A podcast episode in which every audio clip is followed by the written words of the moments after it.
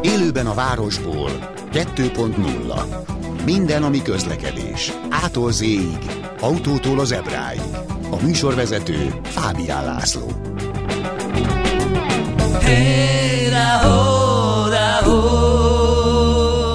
Jó napot kívánok, köszöntöm Önöket. Még a múlt héten történt velem, hogy lehajtottunk az M7-es autópályáról, és ott egy házas pár tolta a utólag kiderült nem is a öreg autóját. Kiderült, hogy amikor lejöttek a pályáról, akkor leállt a motor, azt szeretettek újraindítani, és azért tolták ott félre, egyiket nagyon biztonságosan, biztonságos helyre tolták félre az autót, de ez az autópálya nem úgy mellett volt, hogy magán az autópályán, hanem ott az autópálya lehajtón túl már. De hát ott is óvatosnak kell lenni. Fölhívtam két barátomat is, hogy mi lehet a probléma az autóval. Az egyik azt javasolta, végül is aztán mindketten azt javasolták, hogy próbálják meg leszerelni az akusarut, mert valami hibaüzenet beragadhatott az autóban, mert folyton, folyton azt írta ki, hogy, hogy a kipörgés gátlónak van valami hibája, és amiatt nem indul újra az autó, de lehet, hogy csak kapott egy jelzést a rendszer, és emiatt nem indítja újra.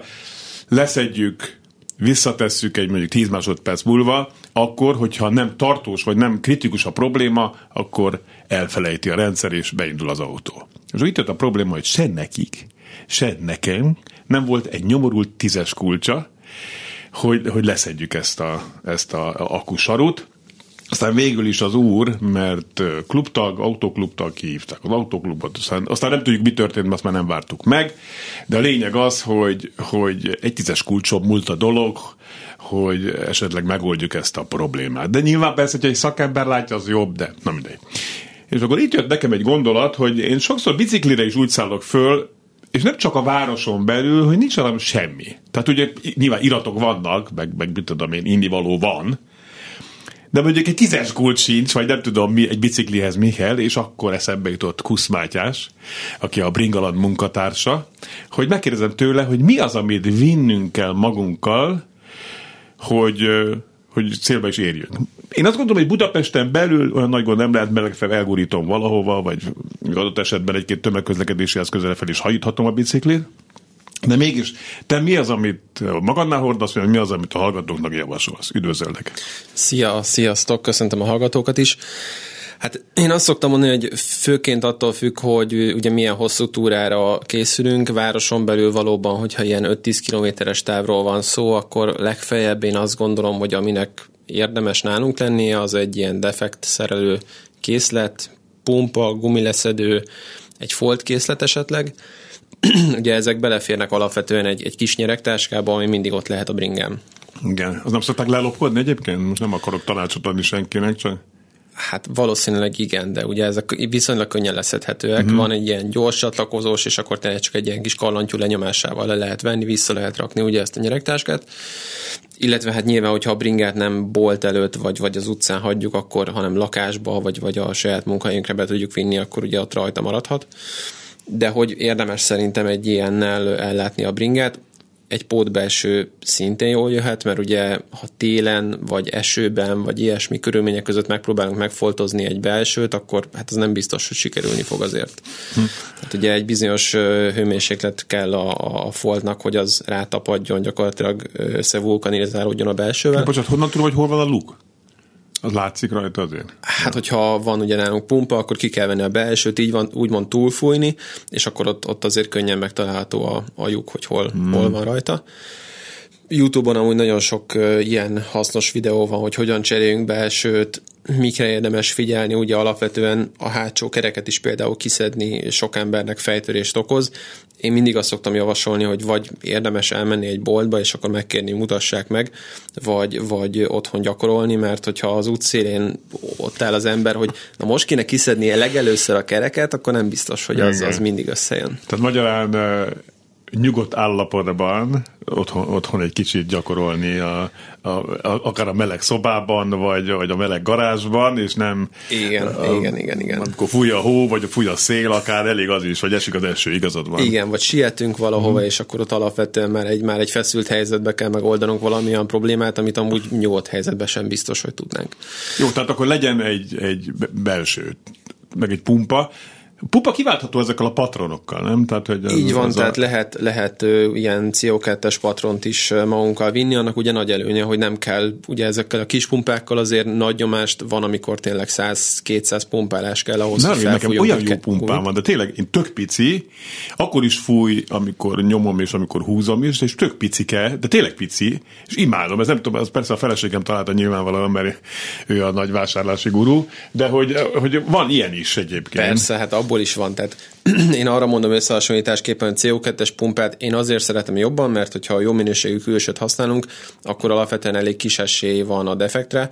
Na most, ha mégis nagyon ritkán egy-két évente kapunk egy defektet, akkor egy pumpával azért előfordulhat az, hogy a, a kis ógyűrűk kiszáradnak, mm. ugye nincsen annyit használva, tehát volt már olyan nekem is, hogy egy pumpát elő akartam venni, ami nagyon öreg volt, ilyen két-három éve biztos nem használtam, és nem fújt már egy bizonyos nyomás fölött, mert ugye átengedett az ógyűrű. Ja, tehát igen, néha, visszafelé jött a levegő. Így van, néha egy kis szilikonzsírral be kéne kenni, ilyesmi, de hát általában az ilyen tartalék szerszámokat nem túlságosan gondozza az ember. Igen. Igen, igen, igen. Tehát erre jó az a kis, olyan, mint a szódászifonban való körülbelül. Így van, így van, így van. És akkor van attól függ, hogy milyen, ugye van autószerepes, meg szerepes változata is, és hát nyilván olyat kell venni, amilyen külső, vagy amilyen belsővel szoktuk használni a bringánkat. Tehát ez egy nagy dolog. Nem. Már ugye a méretben. Így van, tehát Meg ez, ez is belefér. Nem? nem, nem, ez pár ezer forint. És akkor, és akkor úgy van az, hogy, hogy rácuppantjuk, akkor sziszen egyet, és akkor Föl is fújta. Általában van rajta egy szelep a, a, a normálisabb változatokon, tehát ö, ugye van az a változat, a, amin ilyen nagyon bézik, hogy belecsavarjuk a patront, és akkor egyből belesziszem vagy a belsőbe, vagy ha esetleg nem jól raktuk rá a, a szelepet, akkor a, a levegőbe.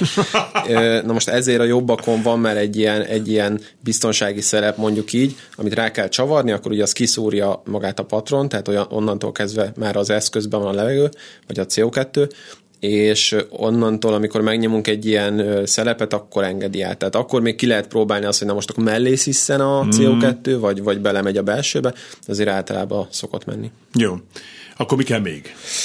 Hát városon belül én azt gondolom, hogy egy jól karban tartott kerékpár mellé semmi, nagyon, tehát a, a defektszerelő szerszámokon kívül én azt gondolom, hogy nem érdemes magunkkal vinni. Nyilván a defektszerelő szerszám de... az micsoda még, bocsánat? Tehát, hogy hát én a, én a gumileszedőt még ide mm. sorolnám. Ugye a gumileszedő ahhoz kell, hogy ha ugye a, a külső gumi fel van a felnin, akkor azt ugye kézzel nem biztos, hogy mindig le lehet szedni. Ez egy műanyag cucc, nem? Egy ilyen műanyag kis cucc, pontosan így, mint egy sörnyitó, és akkor bele kell akasztani gyakorlatilag a leeresztett állapotában a külsőbe, és akkor így feszítve gyakorlatilag le kell szedni a, a, a felniről. Uh-huh. Oké, okay. tehát ez, ez a városi verzió. Így vagyunk. van, ez a, ez, a, ez a első ilyen first aid package. Igen. És akkor, hogyha hosszabb útra indul az ember, vagy, vagy esetleg egy nagyon hosszú túrára, akkor meg hát érdemes olyan szerszámokat is elrakni, amivel ilyen kisebb baleseteket, vagy kisebb rendellenességeket meg lehet oldani. Ugye egy manapság normális, vagy nem is normális, hanem egy modernebb ringen, inkább azt mondom, nagyjából majdnem minden imbusz kulcsokkal megoldható. Tehát én azt gondolom, hogy ha az ember visz magával egy 4-es, 5-ös, 6-os imbuszt, akkor a, a, az ilyen lelazuló, kilazuló dolgoknak a nagy részét meg tudja javítani illetve én azt mindig szoktam javasolni, hogy az ilyen szerszámkészletnek a tudását, azt mindig az embernek a saját tudásához mérten kell megválasztani, mert hogy hiába tud a szerszám, nem tudom, mondjuk láncot bontani, vagy hiába van rajta küllőkulcs, vagy egy csomó minden más szerszám is, ha az ember nem tud kereket centírozni, ugye a küllőkulcsa, vagy pedig nem tud egy láncot bontani, vagy összenyomni, akkor egy hiába van olyan szerszámunk. Igen, mert lehet kapni komplex cuccokat is. Így van, tehát akár olyanokat is, ami ilyen 25-30 funkció van rajta, és mindegy ilyen svájci bicska jellegűen szét lehet hajtogatni, és akkor azzal tényleg nagyon sok minden problémát Akkor ezért én is nem szerszám. Mert én önkritikus vagyok. Igen. Hát Jó, de van... tényleg mondjuk ilyen alap, alaplazításokhoz, tényleg, vagy, vagy lehet alap megszorításhoz. Így van. Mondjuk mi lehet, hogy kormány meglazulna, hát vagy, a, vagy a féknek a bovden. Így van, így van, vagy, vagy egy, egy bovden esetleg elszakad, és akkor mondjuk azt össze kell rakni. Vannak olyanok is, például a láncbontót azért is mondtam, mert ez egy viszonylag gyakori dolog, hogy elszakad a lánc, akkor lehet olyat is kapni, hogy egy ilyen bontó szemmel gyakorlatilag összerakni a láncot. Tehát ahol elszakadott egy ilyen egy darab egy csappal gyakorlatilag összerakni a láncot, megtoldani, és akkor azzal úgy tovább lehet menni. Uh-huh. Van még valami? Kell még szerinted? Hát én még azt megemlíteném, hogy, hogy olyan szerszámokat, amivel komplex szerelési munkákat meg lehet oldani, olyanokat én egyáltalán nem javaslom, hogy bárki vigyen magával. Tehát egy ilyen középcsapágy kiszedőt, vagy csapágy prést, vagy... Nem is értem, miről vagy, beszélsz. így van, tehát vannak, vannak olyan komplett uh, szerszám uh, szettek, amikben tényleg ilyen nagy, súlyos, speciális célszerszámok vannak, hát ilyeneket azért nem érdemes vinni, mert alapvetően én azt gondolom, hogy egy jól karban tartott kerékpárral érdemes útra indulni. Uh-huh. Srácok, így egy SMS. Na mi maradt ki a defekt témából? Segítek. Mit kell tenni, hogy ne akarjunk fél óra múlva újra defektre eszmélni? Hát nagyon fontos dolog. Tehát itt a, a defektnek a, a szerelésnek, a, abszolút, a defekt szerelésnek a folyamatát azt azért sokáig lehetne vesézni. Ez, a, ez, erre mondtad azt, hogy nézzük meg mondjuk YouTube-on, vagy valami. Így van, így van. Ez két dolog is lehet, amire a, a kedves kommentelő felhívja a figyelmet. Az egyik az, hogy nézzük meg, hogy nem maradt a tüske a külsőben. Uh-huh. Ugye nagyon sok esetben az van, hogy, hogy valami átszúrja a külsőt, mondjuk egy akác tüske, letörik magáról az ágról, és benne marad a külsőbe. Olyankor belerakjuk az új belsőt, Fölfolyjuk. és már fölfolyjuk, és az első adandó alkalommal így van, kisziszem belőle a levegő. A másik fontos dolog, ami előfordulhat, és meg kell nézni, az a belső védőszalagnak a, a az állapota, hogy helyesen van-e felhelyezve, illetve, illetve az, hogy mennyire használt. Tehát a belső védőszalag az ugye a Felnyom. felni felül akadályozza meg azt, hogy a, a belső, ugye a így van, a küllő ne szúrja ki a belsőt, így van. Hmm. Tehát nagyon sokszor láttunk már olyat, hogy szigetelő szalaggal tekerik körbe, vagy egy annyira régi, ilyen már pergamennél laposodott műanyag darab van benne, hogy tényleg az vágja, vagy dörzsölik ki a belsőt. Tehát azért mondom, hogy annak az állapota is fontos én azt gondolom, hogy vészmegoldásként mondjuk az, hogyha látjuk, hogy nagyon rossz állapotú a belső védőszalag, akkor rá lehet tekerni egy-két szigetelő szalag csíkot, ugye azt érdemes többször körbe tekerni, de az csak mondjuk úgy, hogy ilyen vészmegoldás. Uh-huh. Jó. Oké, de köszönjük szépen akkor ezt a, ezt a kommentet. Jó, akkor azt hiszem, ezen a témával meg vagyunk, tehát hogy ezek a, ezek a fontos dolgok. Most nyilván nem érintettük egyfelől se, hogy hogyan kell így kereket cserélni, de bár, bár így most akkor a felhívásra mégiscsak. Erre tényleg a legjobb az, ha valaki megnéz egy ilyen.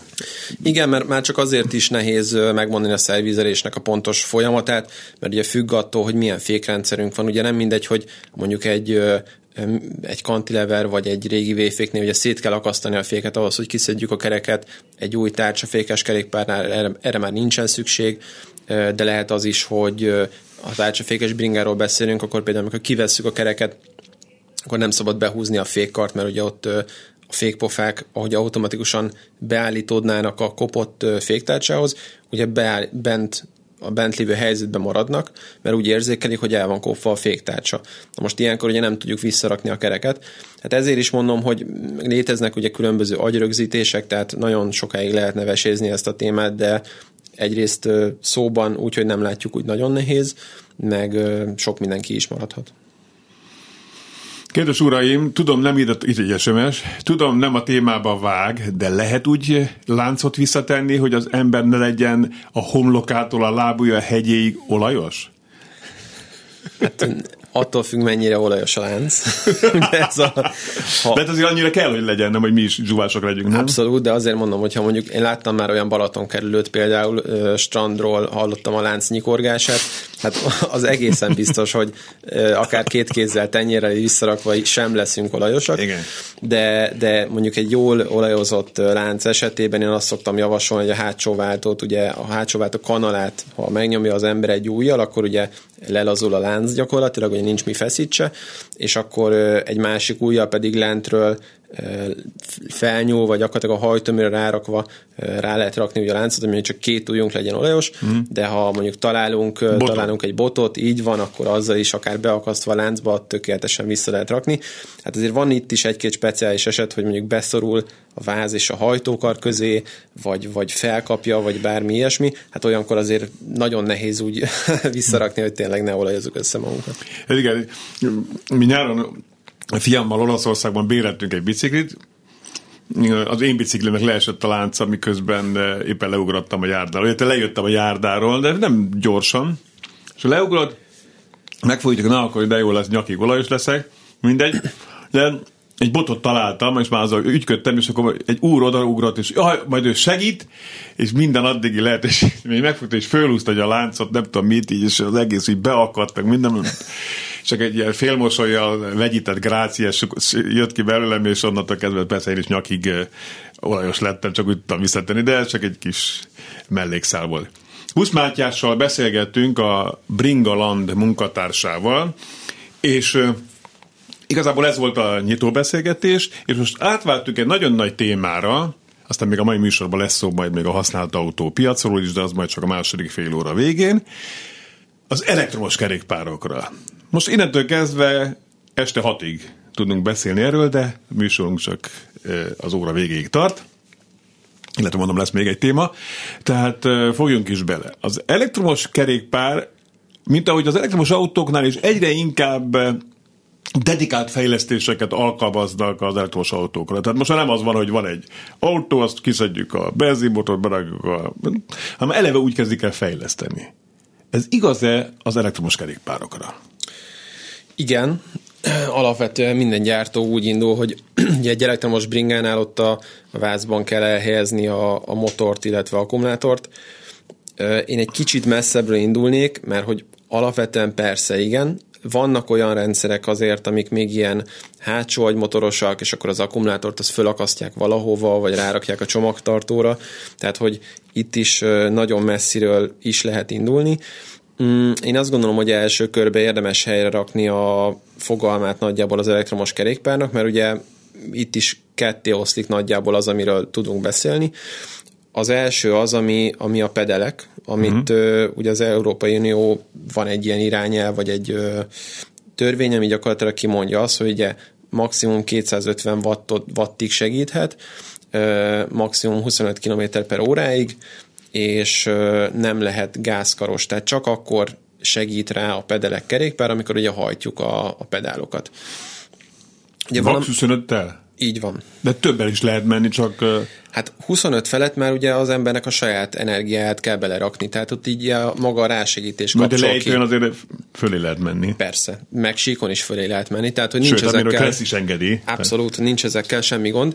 Ugye a 25 kilométeres korlát az csak arra vonatkozik, hogy a, az elektromotor az addig működik. Bocsánat, csak sokkal itt vagyunk, hogy nem lesz kontraproduktív akkor már ez a motor, meg akkumulátor, amit hordanom kell, tehát e fölött nem lesz nehezebb dolgom, mint egy normál kerékpárral? Tehát a 25 km óránkénti sebesség fölött? Hát a súly és a, a kerékpár hajtásának a nehézsége az szerencsére nincs egyenes arányban egymással. Ugye a, a súly az például, hogyha mondjuk egy vízszintes terepen való haladást nézzünk, akkor ott szinte sem ennyit nem számít. Uh-huh nem mondom, hogy teljesen, de, de tényleg ilyen 3-4 százalékon belül van az, amit mondjuk 3-4 kilóval lehet plusz tömeggel vagy, vagy mínusszal elérni. Nyilván kigyorsításkor ott, ott kell a plusz energiát beletenni, de hát kigyorsításkor ugye segít az elektromotor. Akkor vagyunk nagy bajba, hogyha mondjuk ilyen 1-2 százalékos emelkedőről beszélünk, mert ugye 1-2 százalékos emelkedőnél még saját erőből mondjuk lehet, hogy tudnánk 25 km per óra fölé menni, bár mondjuk az már azért egy alapfizikai rákészültséget igényel, de hogyha mondjuk egy 3%-osnál nagyobb emelkedőn megyünk, akkor már amúgy sem mennénk ugye 25 km per órával, és akkor a motor meg már tud segíteni. Igen. Tehát alapvetően ugye azért is nevezik ezeket pedeleknek, vagy elektromos rásegítésű kerékpároknak, mert hogy itt tényleg a motor az csak segít abban, hogy a hajtásnak úgymond a nehéz részét azt könnyebben túléljük. De tulajdonképpen, amikor elektromos bringákról beszélünk, akkor erről beszélünk a pedelekről. Ne? Így van, mert hogy, mert hogy vannak, ezért is mondom azt, hogy a, vannak a, az amúgy elektromos kerékpárok, vagy ebájkok, vagy teljesen mindegy, minek hívjuk őket, ebbe beletartozik minden olyan dolog, amin, amin van két pedál, és megy elektromossággal. Az is, hogy látjuk, hogy tényleg Kínából exportálnak olyan még tényleg ilyen nagy nikkel-metál hibrides, akkumulátoros, 40 kilós gyakorlatilag kis robogónak kinéző hát e hívott valamiket, de hát azok ugye nem pedelekek, mert hogy az gázkaros, ott, ott ugye nem is kell hajtanunk ahhoz, hogy az a, az a dolog menjen, és hát általában a minőségi szintje is jóval alacsonyabb, mint egy, mint egy normál gyártó normál pedelekének. Viszont azt ugye fontos kiemelni, hogy ezekre a, a nem pedelek elektromos kerékpárokra.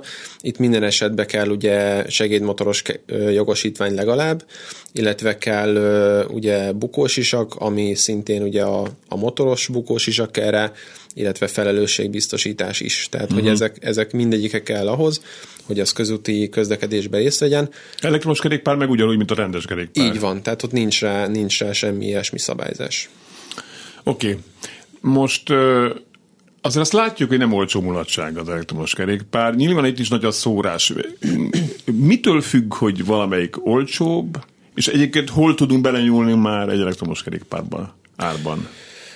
Hát úgy néz ki, hogy a nagyobb gyártók elektromos kerékpári vagy pederekei azok nagyjából ilyen 400 wattórás akkumulátorral jönnek, és mondjuk 50 Nm a nyomatéka a motorjuknak. Innentől indulnak, és igazából ki lehet mondani, hogy hasonlóan, mint a normál kerékpárokhoz, ugye ketté lehet bontani, úgy lesz drágább egy bringa, ha jobb a felszereltsége, tehát magasabb kategóriás váz, esetleg karbonváz, vagy jobb minőségű teleszkóp, vagy jobb minőségű fék és Most váltásrendszer. Itt akkor nem tök mindegy, úgy is egy elektromotor hajtja, vagy rá segít? Vagy? Hát azért nem, mert összességében mondjuk, hogyha egy, hogyha egy terepre készült elektromos bringáról van szó, akkor mondjuk ott a a csillapításnak, tehát a teleszkopoknak a minősége az azért nagyon fontos. Mm-hmm. Tehát ott is, és ott nagyon nagy árkülönbségek vannak, mert még egy belépő teleszkópnak az ára mondjuk, egy első teleszkópról beszélünk, mondjuk 60 ezer forint, egy csúcsminőségű teleszkóp akár 5-600 ezer forint is Etre. lehet. Tehát, hogy itt ö, szintén komponens részben is nagyon nagy különbségek vannak, és akkor az elektromos részéről is nem is beszéltünk. Még ott, ott milyen különbségek lehetnek? Hát azért mindenkinek egy mosógép motor van, nem? Egy kicsiben. Igen, mondjuk, nem egészen, mert hát például az egyik gyártó hozott ki mondjuk most egy olyan megoldást, hogy az elektromos motorba van beépítve a sebességváltó is. És az miért jó? És az azért jó, mert uh, ugye alapvetően mind, szinte mindegyik uh, elektromos bringa az lánchajtásos, vagy pedig hátsó agyváltóval szíjhajtásos, de ez a gyártó megcsinálta azt, hogy egybe integrálta a középre ezt a váltó és motorrendszert. Ez ugye azért jó, mert gyakorlatilag egy egysebességes szíjhajtásos kerékpár ötvözött egy uh-huh. tizen valahány sebességes motorral, és emiatt ki lehet kerülni azt, hogy mondjuk a láncot ne kelljen cserélgetni, vagy a lánc mondjuk, ha elkopott, vagy elszakad, akkor ugye tud ugrálni, meg, meg egy csomó problémától megszabadult azzal, hogy szíjhajtásos a bringa, főleg itt a karbantartásra gondolok, illetve hát minden súly a középpontba legalulra került, tehát menet teljesítmény, meg menet tulajdonságaiban is nagyon jó ez az új rendszer. Oké, okay. Még van ebben a témában bőven, úgyhogy Kusz, Kusz Mátyással, a Bringalan munkatársával a beszélgetést az elektromos kerékpárokról hamarosan folytatjuk. Élőben a városból 2.0 hey, Ismét köszöntöm Önöket, írt drága barátunk Slágere Zoli is, üdv, sziasztok, üdv a vendégnek, szia Laci, most rakottam meg, megyek és Lisszabonba, kellemes szerda délutánt kívánok, még Magyarországról Slágere Zoli, köszönjük szépen, jó utat kívánunk, és egy másik SMS, én egy pár orvosi gumi, gumikesztyűt szoktam magammal vinni, ennek a helyigénye semmi, írja András, jó ötlet. Abszolút. Meg lehet, ilyen ilyen, talán orvosi kesztyű lehet, hogy vékony egy kicsit, nem? Az is szakadhat. Igen, lehet, lehet kapni de... ilyen kicsit vastagabb, hát ilyen szerelőkesztyűnek hívják, de az is ilyen gumikesztyű jellegű, de egy te, nagyon te picit nem kell, vastagabb, nem kell érdesített. kesztyűt vinni, mert az viszont vastag, igen. meg, meg érzéketlen. Hát igen, igen. igen. Oké. okay. Kusz Mátyással beszélgetünk a Bringalan munkatársával elektromos kerékpárokról. Akkor egyszerre és mindenkor a tisztáztuk, elektromos kerékpár, amit most így mondunk, az a pedelek. Tehát ami nem húzzuk a gázkart, hanem a tekerésre segít rá így van, az elektromos rendszer. Oké. Okay. Ugye még az árról, árról Na, beszéltünk. Ezt, jó, dessék, okay. Ugye, hogy mi az, mi az, ami, mi az, amivel lehet, lehet spórolni, mi az, amivel nem érdemes. Ugye úgy kell tekinteni egy elektromos bringára, hogy tételezzük fel, hogy mondjuk egy 900 ezer forintos pedelekről beszélünk, az egy belépő túra kerékpár, mondjuk úgy, uh-huh. egy nagy gyártónál, az nagyjából megfelel egy, egy egy normál kerékpárból egy 350 ezer forintos normál kerékpárnak. Minden más az, az elektromos rendszer, tehát az akkumulátor, a kijelző, illetve a motor, ami, ami gyakorlatilag benne van. Ugye azt kell kifizetnünk a maradék nagyjából 500-500-600 ezer forintból. Ugye kérdezted azt, hogy mi az, amitől drágább lehet egy kerékpár. Igen. Ugye a legnagyobb és a legköltségesebb része az az akkumulátor. Ugye itt egy akupak még a legkisebb is ilyen 200 ezer forintnak megfelelő összegért kapható, vagy pótolható, hogyha esetleg tönkrement, tönkretettük. Öm, hogy tudjuk tönkretenni? Hát az akkumulátort nagyon könnyű. Tényleg? Abszolút. Rosszul töltjük? Vagy? Nem. Ugye van hozzá egy töltő, és két dolgot nagyon nem szabad csinálni egy akkumulátorral. Az egyik az, hogy hidegben nem szabad tölteni, tehát mondjuk egy ilyen 5 fok alatt egy litiumionos akkumulátort azt szigorúan tilos, mert ugye tönkre teheti a cellákat. Kilógatom a hosszabbítót az ablakon télen, akkor az nem játszik. Az sajnos nem működik, így van. Uh-huh. Ugye az elektromos autóknál is egy ilyen külön fűtőrendszer van nagyon sok elektromos autóban, ami megengedi azt, hogy, hogy ilyen állapotban hidegbe ugye töltsük a, az utcán.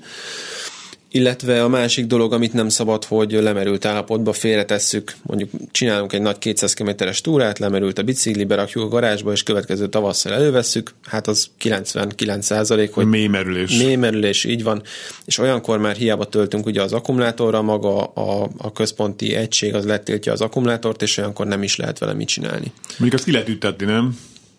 Hát normál szervizmódszerrel nem. Uh-huh. Ja, ja, az, az, ezek, az, ezek, a tuning akkor. Így van, ezek az akkumulátorok ugye pont azért, mert uh, ugye ezek nagyon nagy energiasűrűségű cellákat tartalmaznak, ugye fokozottan tűzveszélyesek bizonyos ja, sérülés jó, esetén. Rendben. És uh, pont ezért gyakorlatilag az elektromos kerékpárok akkumulátorait azt szervizelni, normál ö, szervizre gondolok, tehát ugye szétszedni, kicsinálni egy cellát és visszarakni, na ezt nem lehet velük okay. megcsinálni és egy, egy, egy ilyen elektromos bringában, ami mondjuk tételezzük fel, hogy egy 8-9 ezer forint. Tehát akkor 8-900 megegyezhettük, ez az alap. Így van, ebben nagyjából... ez alatt lehet talán, de akkor az, az már Hát ott Netsz. nagyon sok minden félremehet, így van. Ugye ezekben 400 wattórás akkumulátor van, az akkumulátor erre úgy érdemes meg ezekre a számokra tekinteni, hogy ez, a, ez a mindegy autónak az üzemanyag tartája. Tehát egy, egy 600 wattórás vagy egy 700 wattórás kerékpár nem lesz soha erősebb, az csak ugye hosszabb ideig fog menni. Ez alatt az ár alatt kétféle elektromos bringa van, csak szinte csak pedálszenzoros kerékpárokat lehet venni. Ugye itt megint kicsit magyarázok, Jó, hogy kétféle, kétféle bringa van. Ugye az egyik a pedálszenzor, aminél a hátsó vagy az első agymotorban van a motor, és a kerékpár csak azt érzékeli, hogy elkezdjük hajtani a bringát. És amikor elkezdjük hajtani, akkor bekapcsol. Tehát nincs egy, nincs egy köztes állása, hanem van egy nulla vagy egy egy, amikor hajtjuk, akkor ő segít, amikor ja, nem hajtjuk, nem segít. egy bérelt elektromos bringával, hogy csak egy épp, hogy egy picikét tekert, tehát nulla, nulla erő ráfolytás, hogy úgy ment, mint a... És már ment is, így igen, van. Igen, igen. Hát ennek ez az előnye megvan, viszont ami a hátránya, hogy egyáltalán nem adja vissza ugye a normál kerékpározási élményét. Tehát itt ugye nem az van, hogy megyünk a bringával, és, és azt érezzük, hogy hun, minden nagyon jó, minden szuper, erősek vagyunk, hanem tényleg mintha egy vad lovon ülnénk, amit, ami néha segít, néha nem. ugye a, a, a normál középmotoros bringák, amik szerintem már a, a, a nagyon jó kategória, ott ugye magában a pedálban van, a hajtókarnál van egy nyomatékszenzor, és ugye érzik azt, hogy mennyire erősen nyomjuk a pedált, és ennek a bizonyos százalékával segítenek rá. Most ez teszi nagyon jóvá ezeket, hogy nagyon gyors ugye a reakcióidő, meg a számítási kapacitás, tehát nagyon pontosan tudja a bringa meghatározni azt, hogy amikor egy picit tekerünk, akkor csak egy kicsit segít rá, amikor nagyon erősen, akkor ő is nagyon erősen. Akkor lehet sumákolni. Így van, illetve pontosan ez, ami vezet a következő témához vagy részhez, hogy ugye nagyon sokan azt gondolják, hogy hát majd akkor veszek elektromos bringet, amikor majd a simát nem tudom hajtani. Én is azt gondolom, majd ugyan, remélem, tíz év múlva körülbelül legyen. Ja. Igen, ezt uh, itthon mi ezt egy kicsit sztereotípiának gondoljuk, én viszonylag komolyan kerékpároztam, tehát nagyjából én ilyen 100 ezer kilométeren túl vagyok már a, a megtett Meg távba. magyar bajnok vagy egy kerékpáros szakákban. Igen, igen, igen, de, de egy elektromos bringával kerékpározni tényleg egyrészt nagyon hasonlít az igazi kerékpározáshoz, másrészt meg mégis egy más, meg egy nagyon Na jó igen, élmény. miben nem hasonlít? Hát amiben nem hasonlít, hogy mondjuk, hogyha saját élményre kivetítve, egy normál mountain bike ozás során mondjuk a Pilisben el tud menni az ember nagyjából, ha jó erőnlétben van, egy olyan 3-4 óra alatt mondjuk olyan hát olyan 75-85 kilométert mondjuk azt, mondjuk így. Hát én kizárt mondjuk, de oké. Okay. Tehát... így van, jó állapotban, de egy, de egy, egy kezdő felhasználónál én azt gondolom, hogy mondjuk egy pilis tekerés, montizás az egy ilyen 30-40 kilométernél bezárul. Igen az egy ilyen 3-4 óra, 10-es átlag. Na most, hogyha egy elektromos kerékpárral teszi meg az ember ugyanazt, ugye sokkal nagyobb távot tud megtenni ugyanakkor erőbefektetéssel, illetve hát ami még fontos, hogy ugye sokan azt mondják, hogy hát a testedzés miatt bringáznak, és hogy nem akarják elvenni azt a, Igen. azt a testedzést, azt a dolgot. A sportértéket nem veszük el. Pontosan, de nem is veszi el, ez benne a nagy titok, hiszen uh, ugye tudunk, ugyanak, ugye a sportérték az az, hogy mondjuk két óra alatt 140-es púzussal csinálsz bármilyen testmozgást. Ugye az elektromos bringával is meg lehet ezt csinálni, hiszen mondjuk ha felveszünk egy púzusmérőt, akkor nagyon jól össze lehet Csak hasonlítani. Így van. Nagyon jól össze lehet hasonlítani azt, hogy mondjuk egy normál bringával, 140-es púzussal, ami hát most nyilván ez már egy, ez már egy ilyen test, vagy egy ilyen biológiai kérdés, de hogy az egy általában egy ilyen állóképességi ö, pulzus, mondjuk egy normál bringával meg tudunk tenni 20 kilométert, addig egy elektromos bringával 40-50-et is. Uh-huh. Úgyhogy ez az, ami főként elválasztja a kettőt. Ugye kint Ausztriában, Németországban ezért is nagyon népszerűek az elektromos bringák, mert Magyarországon ugye azért nem bővelkedünk sajnos óriási hegyekben, hegységekben, de hogyha az ember mondjuk elmegy a Mátrába, a Bükkbe, vagy akár a Pilisbe, Budaiba is bringázni, akkor azért egy tényleg napi 8 órát dolgozó embernek egyszerűen nincs annyi ideje, hogy a kerékpározásban annyi időt fektessen, hogy egy nagyon jó állóképessége legyen de egy elektromos bringával mégis be tud járni akkora utat, meg mm. akkora ö, köröket, mint, mint mondjuk egy top versenyző. Igen. Mondjuk persze én sokszor irigykedve figyelem a elektromos kerékpárosokat, amikor például egy Velence körben tekerésnél a Sukoron, a Pákosz környéken, ugye ott van az a, az, az emelkedős részt, ott a emlékpark környékén, és amikor két idő, tehát egy idős házas pár elhúztak mellettem, én meg gyakorlatilag viszintesen izzadtam. Akkor, hát ez, ez... Ennyi, ennyi jött ki belőlem, de nem nekik mondtam, csak én magam, így könnyű. ez, ez nagyon jellemző, én is megtapasztaltam külföldi hágoknál, például amikor tényleg ilyen két-három ezer méterre kell felmenni, akkor hát gyakorlatilag nagyon sokan mennek normál kerékpárral is természetesen, de Ausztriában, Németországban azért nem véletlen, hogy a kerékpáreladásoknak már több mint a felét teszi ki az elektromos kerékpár. Egyébként elektromos kerékpárt vezetni, az nehezebb dolog, vagy más, vagy, vagy akkor nagyjából ugyanaz? Tehát hát, aki tud kerékpározni, mert aki azt mondják, aki egyszer megtanult, az élete végig tud, átpattan simán egy elektromos kerékpárra, és kész? Abszolút. Én, én annyi, annyi kiegészítést szoktam csak mondani, hogy amire érdemes talán figyelni, hogy azért a nagyon jó elektromos bringáknál már van olyan, hogy 85, akár 90 Nm-es motort is beleraknak. Na most, hogyha azt egy maximális rásegítésre rakja az ember. Ja, az lehet szabályozni a rásegítés a, Igen, igen, általában uh-huh. 4-5-6 fokozat közül lehet választani. Ugye ezért is mondtam, hogy nagyon jól belőhető az, hogyha valaki esetleg mondjuk azt mondja, hogy na most jobban szeretnék izzadni, és magasabb púzussal szeretnék tekerni, és több erőbefektetéssel szeretnék bringázni, akkor ugye lejjebb kell venni a rásegítést, Ha pedig valaki azt mondja, hogy na ez már nekem sok, és, és nem szeretnék ennyire pedálozni, akkor ugye pedig erősíteni kell rásegítést, és mind a két felé lehet szabályozni. Üdv az uraknak, SMS. Hogyan kímélem, de jó, tú, de jó, de jó kérdés. Attila kérdezi. Hogyan kímélem jobban az akkumulátort hegymenetben? Ha legkisebb, vagy a legnagyobb fogaskerékre váltok? Köszönettel Attila. Jó kérdés. Ugye? Jó kérdés. Alapvetően a, az akkumulátort egyikkel sem kíméled. Én inkább azt mondanám, hogy a, a fogyasztást hogy lehet csökkenteni vagy növelni. Ugye ez a fontos, vagy inkább szerintem erre irányul a kérdés. Ugye a fogyasztást ö, úgy lehet csökkenteni, hogyha az ideális pedálfordulatot tartjuk. Ugye az ideális pedálfordulathoz lövik be mondjuk úgy a gyártók a motornak az ideális fogyasztását.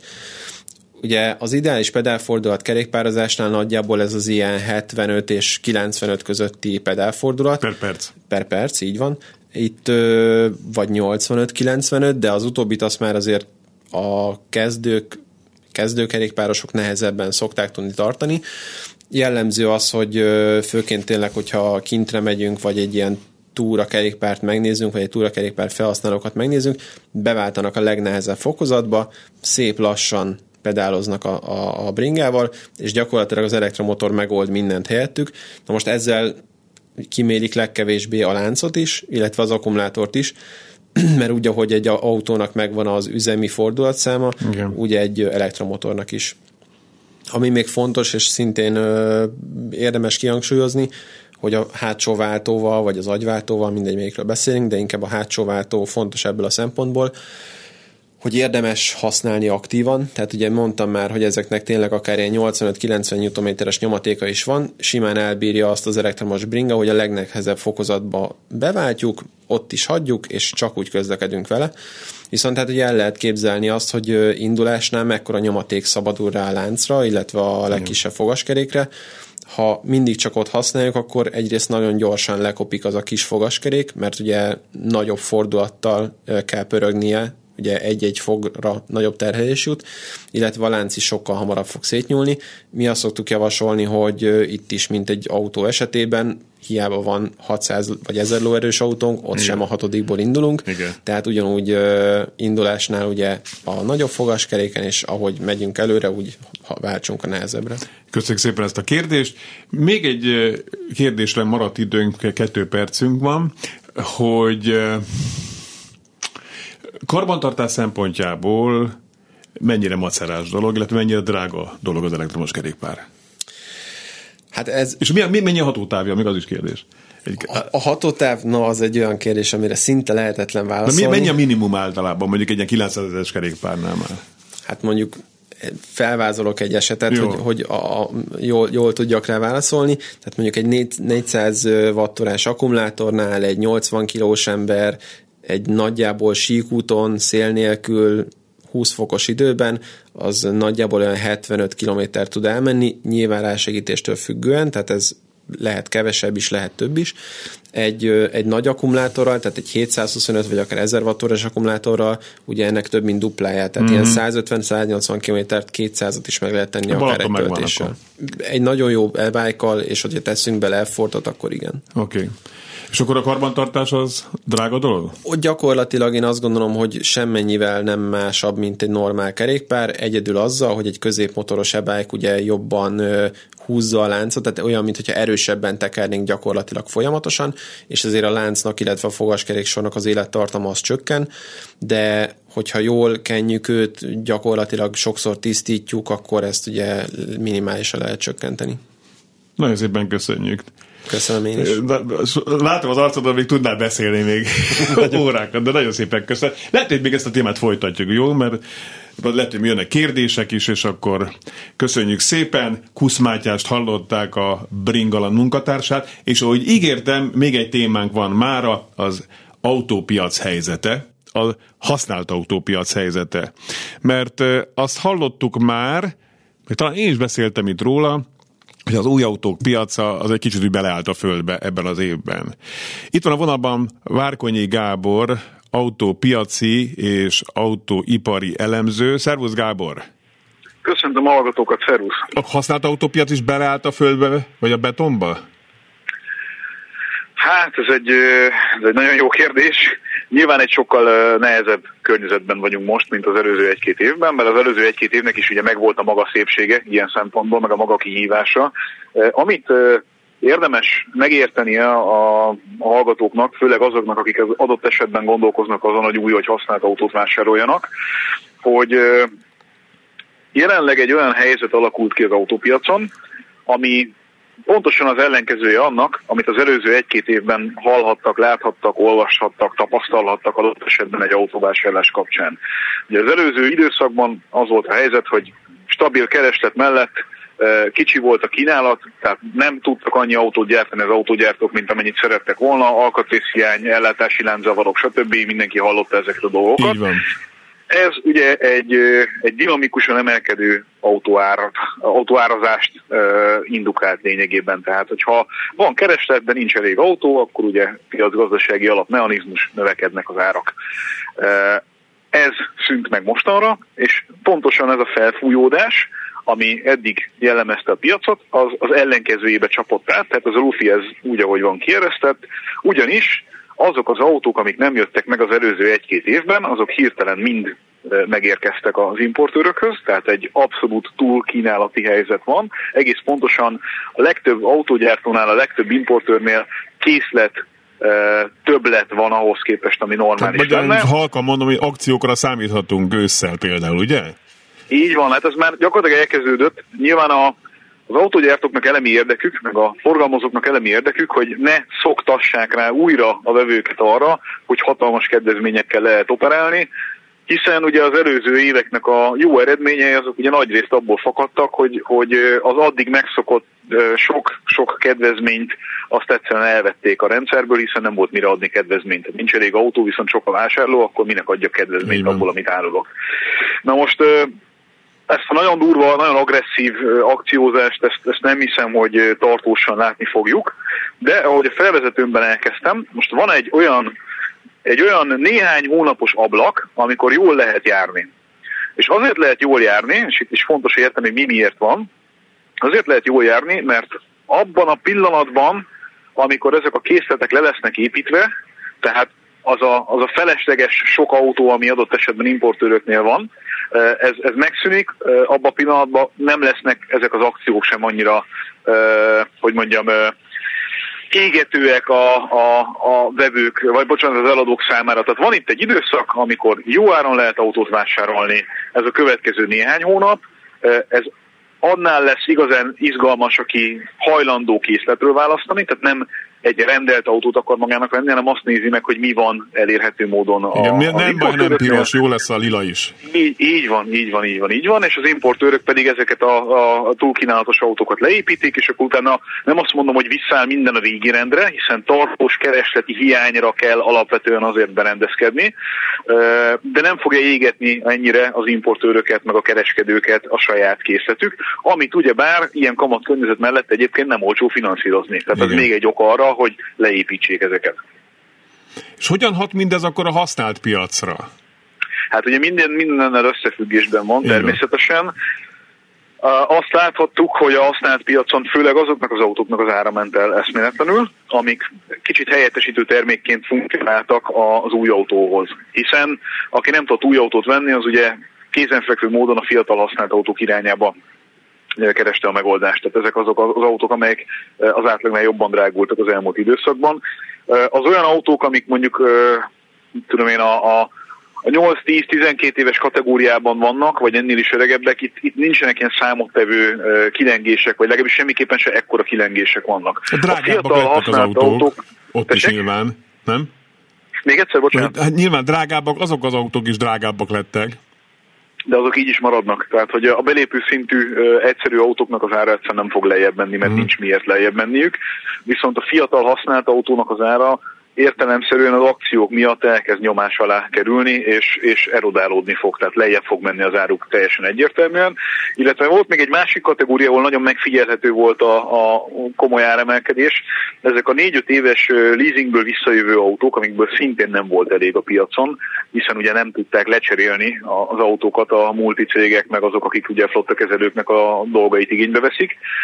És itt is egy ilyen, egy ilyen elég erős felfújódás volt tapasztalató, hogy, hogy ilyen konkrét számok nyelvén is beszéljek, mondjuk egy olyan autó, ami, ami a Covid előtt, vagy a Covid környékén egy 6 millió forint körüli autó volt, az mondjuk így, mit tudom én, egy 4-5 éves kompakt autó 100 körüli kilométerrel, ez, ez tavaly nyáron elment egészen a 7 millió forintos kategóriáig, most meg visszaesett az 5,5-6 millió körüli sávba. Értem.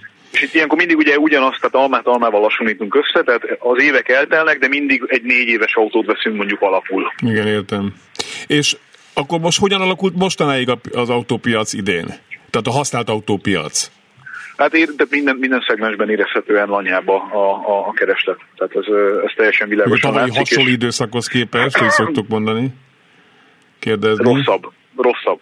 De me, százalékosan mondjuk nem, nem tudok még, meg nem is akarok még pontos százalékokat mondani, ezt inkább nézzük meg akkor, amikor így az év vége lezáródik, mm. mert itt azért vannak ilyen szezonális hatások, meg, meg egyedi hatások, amik, amik szerintem egy kicsit tudják torzítani itt a képletet, de összességében azért, azért nagyon egyértelműen látszik a visszaesés. Értem. Tehát akkor most érdemes használt autót vásárolni? Úgy fogalmaznék, hogy aki egyébként is abban gondolkodik, hogy, hogy autót szeretne cserélni, de mondjuk a, a fejében van az, hogy ezt adott esetben kitolná egy fél évvel, annak, annak azt javaslom, hogy inkább most nézegessen a következő két-három hónapban magának egy jó vásárt, mert fél év múlva szerintem rosszabb helyzet, rosszabb alkupozícióban lesz alapvetően. Uh-huh. És a, a belépő szinte meg tök mindegy. Már bocsánat, hogy így mondom, tehát az egy igen, millió forint igen. körüli ott, ott minden. Hát, Vagy ott se? Figyelj, Laci, és azt tudom neked erre mondani sajnos, hogy az egymilliós autó az ma már nem komolyan vehető autó, bármennyire is fájdalmas. Tehát néhány évvel ezelőtt azt lehetett mondani, hogy egy millió forintért lehetett venni egy kezdő kezdőszintű autót, amivel adott esetben valaki megtanul vezetni, vagy valaki az egyszerű mobilitási... Hát bocsánat, pár évvel ezelőtt még egy millióért egész jó autót is lehetett venni, nem? Így van, így van. Most, most ott tartunk, hogy a pár évvel ezelőtti egymilliós autó az már inkább a kétmilliós autó kategóriába tartozik. Uh-huh. És akkor ezek a két-háromszázezer forintos autók, mit tudom én... Hát én ezeket egy szezonos autónak hívom. Uh-huh. De, de ezek, ezek, ezek, is meg, ezek megszűntek, vagy ezek is drágábbak lettek? Már ez is 4-500 inkább? Hát... De, bo- hát bocsánat, nem... most ki, ki lehet gondolok itt egy 18 éves Suzuki Swift-re, vagy egy ugyanilyen idős Opel Corzára, vagy ilyenekre? Hát ezek, ezek az egyszezonos autók, még egyszer mondom. Uh-huh. Tehát, hogy ezek, ezeket senki ne azért vegye, mert tartósan elképzeli azt, hogy itt éveket fog ezzel közlekedni. Uh-huh. De, de, de, de akkor ezek, ezek se 200 ezer körül vannak már. Egyrészt, egyrészt, egyrészt drágább, másrészt meg leginkább itt a karbantartásnak a kérdése az, ami felmerül. Tehát, hogy nem nagyon találsz már mondjuk a főváros környékén olyan felelőt, aki ezekkel szeretne észszerű áron foglalkozni, Értem. meg tud is észszerű áron foglalkozni. Jó, tehát hogyha aki mondjuk jövő tavasszal gondolkod autóvásárlásban, az, az inkább esetleg hozzá előre, ez a lényeg most. Így van, így van. Gábor, nagyon szépen köszönjük. Nagyon szívesen. Márkonyi Gábort hallották, aki autóipari és autópiaci szakértő elemző. És jött még a bringás témához egy SMS. Sziasztok, Izraelből, gyertek ide is bringázni, szuper helyek vannak, írja Patrik. Köszönjük szépen! Hölgyeim és uraim, ez volt már az élőben a városban, rengeteg biciklivel és egy kis autózással is, gyakorlatilag az időjárásnak megfelelően. Várom önöket jövő héten is, akkor is lesz műsor. Egyelőre, bocsánatot kérek előre, és nem Pető Attila Kressz professzorral, ettől függetlenül, hogyha kérdéseket küldenek, e-mailben mondjuk az élőben kukacklubrádió.hu-ra, az majd eljut hozzá egy kicsivel később. Fábián Lászlót hallották, viszont hallásra.